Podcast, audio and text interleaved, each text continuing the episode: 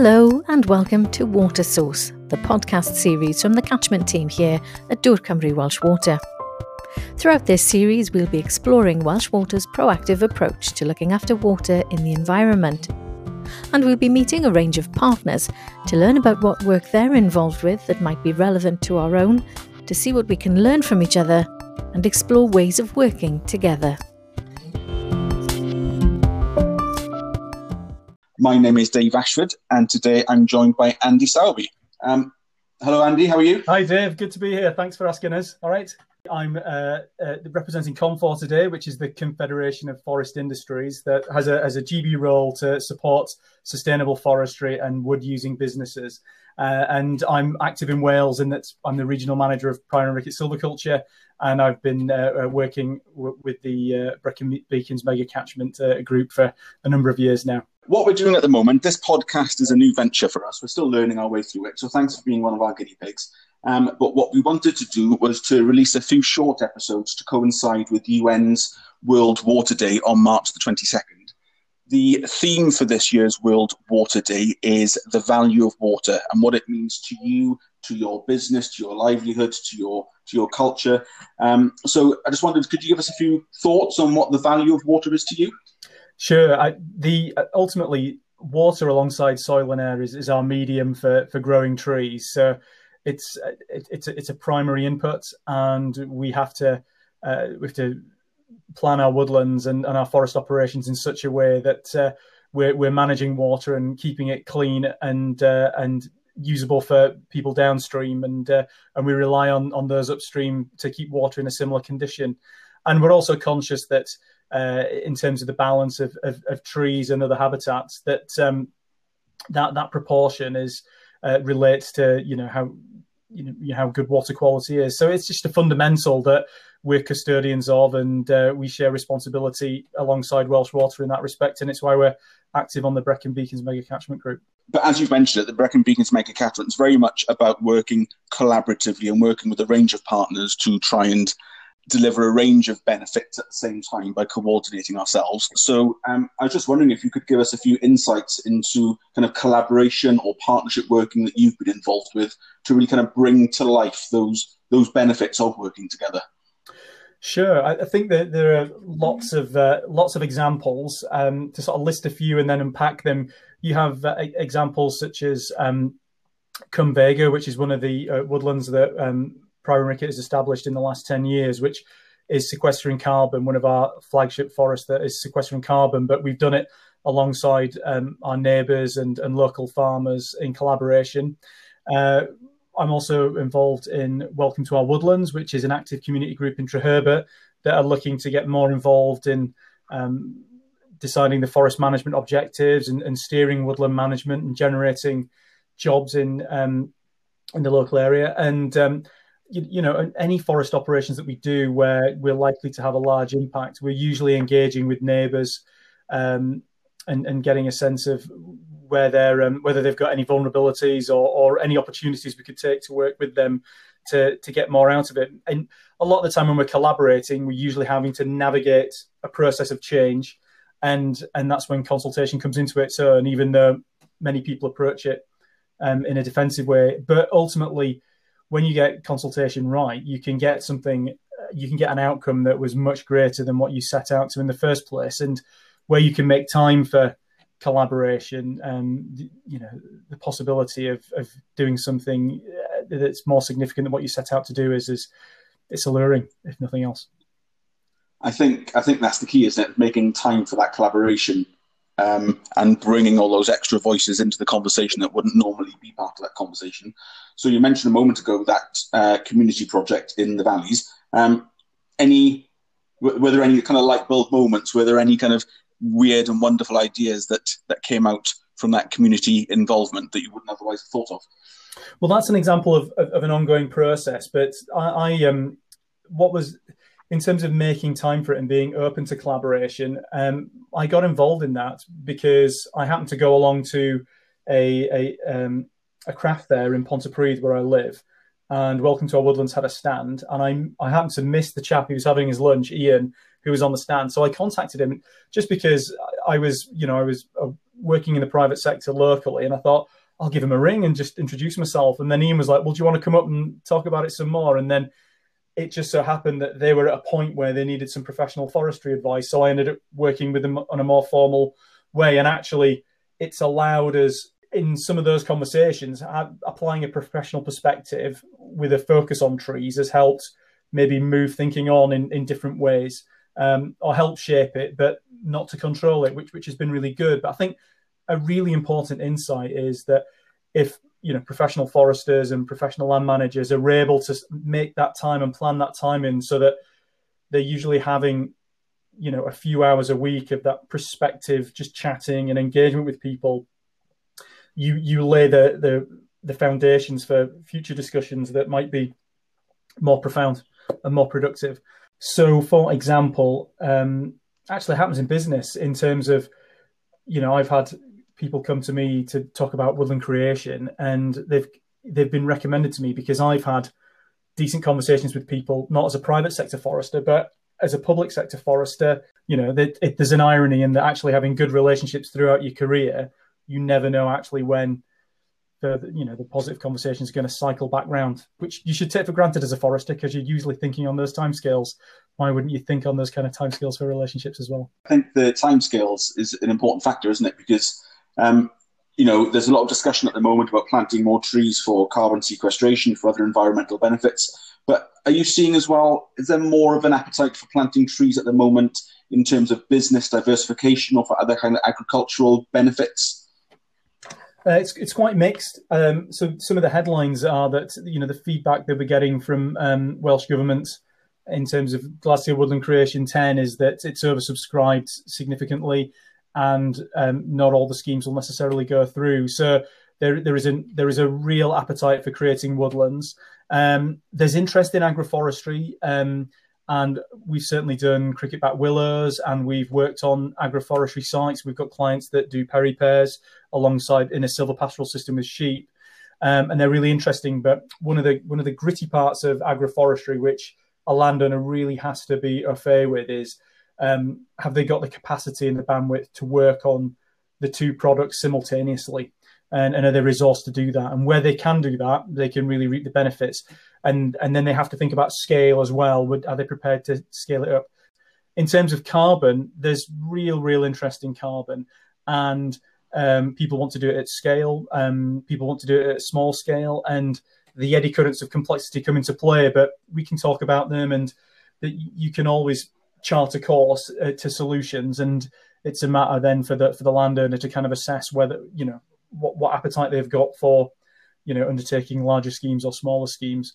But carbon's an interesting one, interesting one because what we really try and encourage um, people to do when they're thinking about creating woodlands with a view to um, uh, registering for the woodland under the woodland carbon code for carbon credits is to think about you know if the woodland's going to be there for perpetuity what what is the raison d'etre for the woodland beyond carbon because you know it's not unreasonable to look forward to a world beyond accounting for carbon in an emergency sense. Actually, you know, there'll be a post-carbon existence for you know generations down the line, and uh, those woodlands will still be there, and we'll still want to use them sustainably.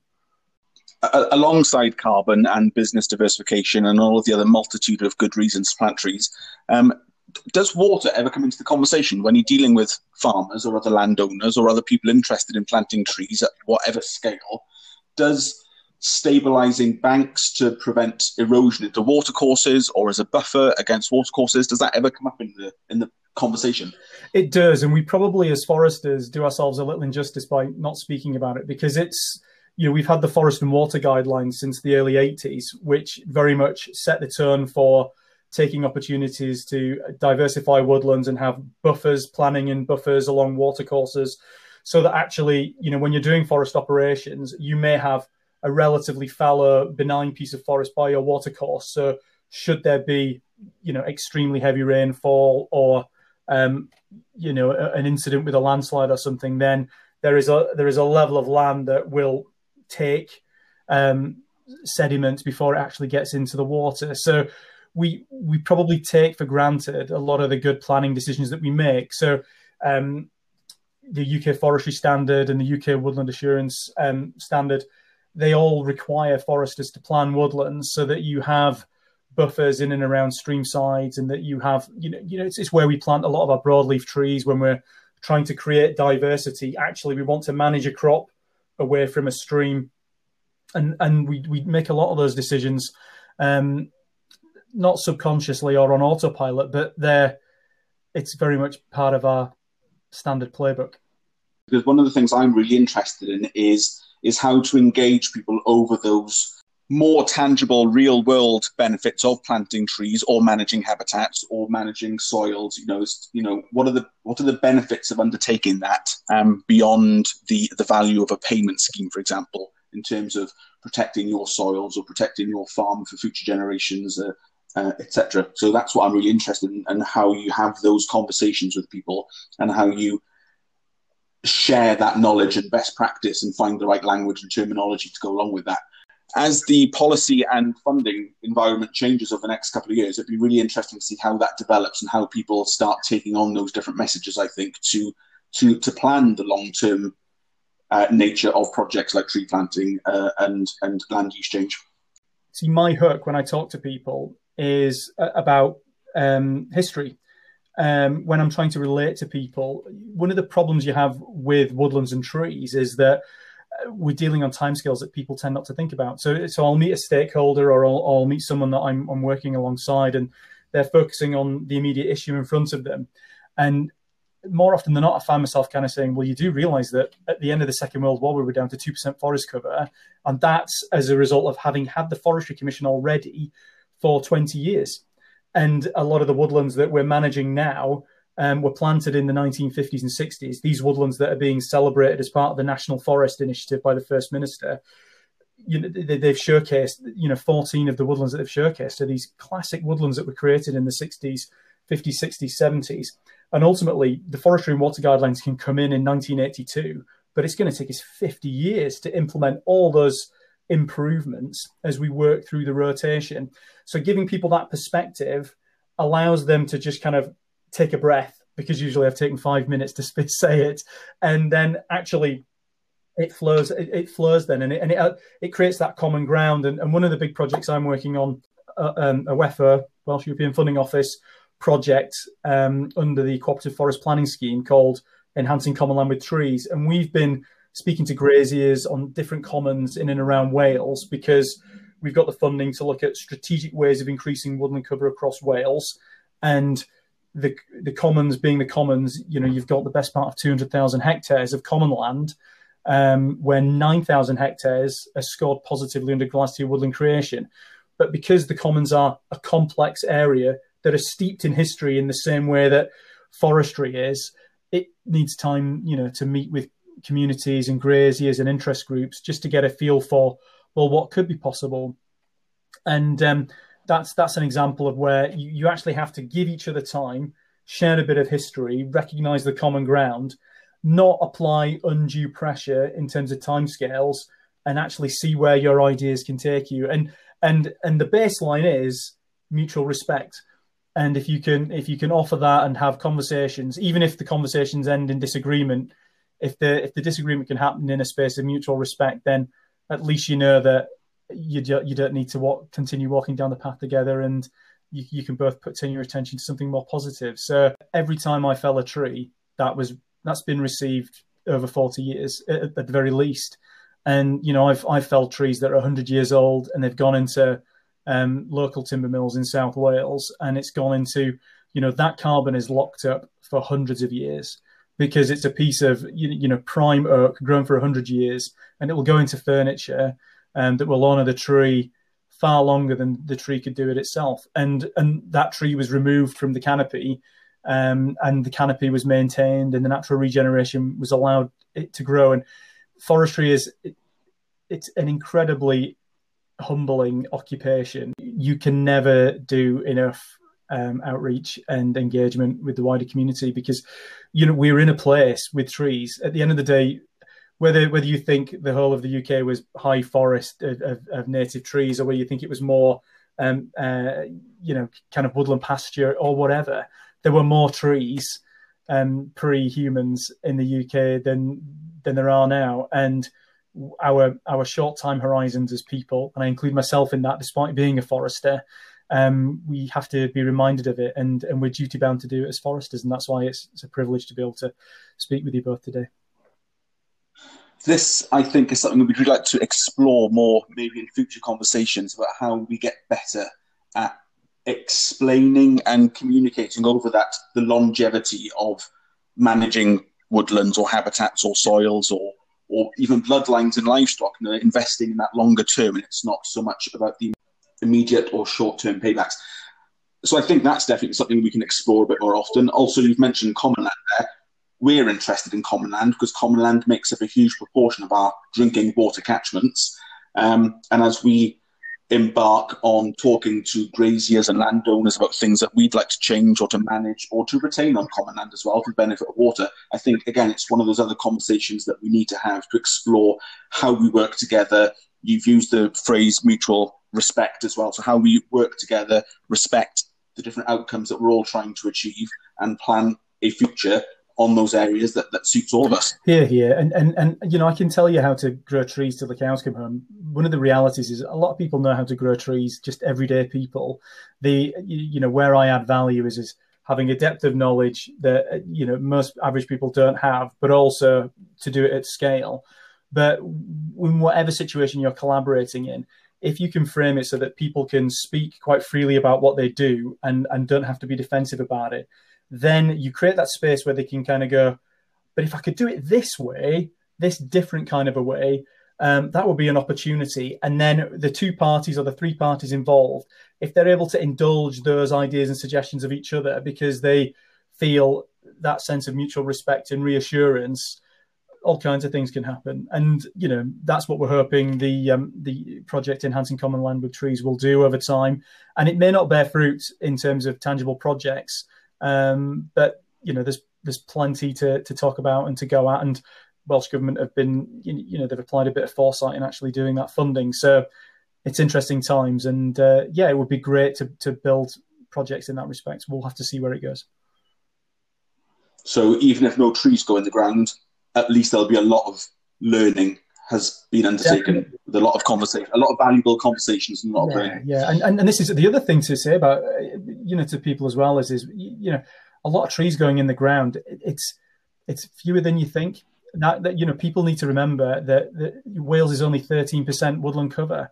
So if you were to double it, Wales would only be twenty six percent woodland cover, and the European average is in the high twenties. So you know anything that we any trees that we put in the ground, they're not going to have a, a, massive impact on the Welsh landscape, but they will have an impact. And if we want that impact to be positive, we blooming well have to talk about it. I think that sounds like a good place to leave it for today.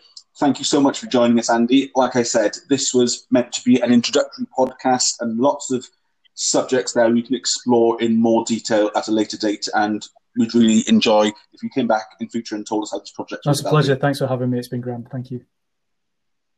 Thank you very much.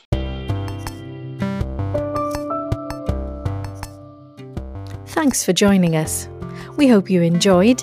Don't forget to tune in to our next episode of Water Source.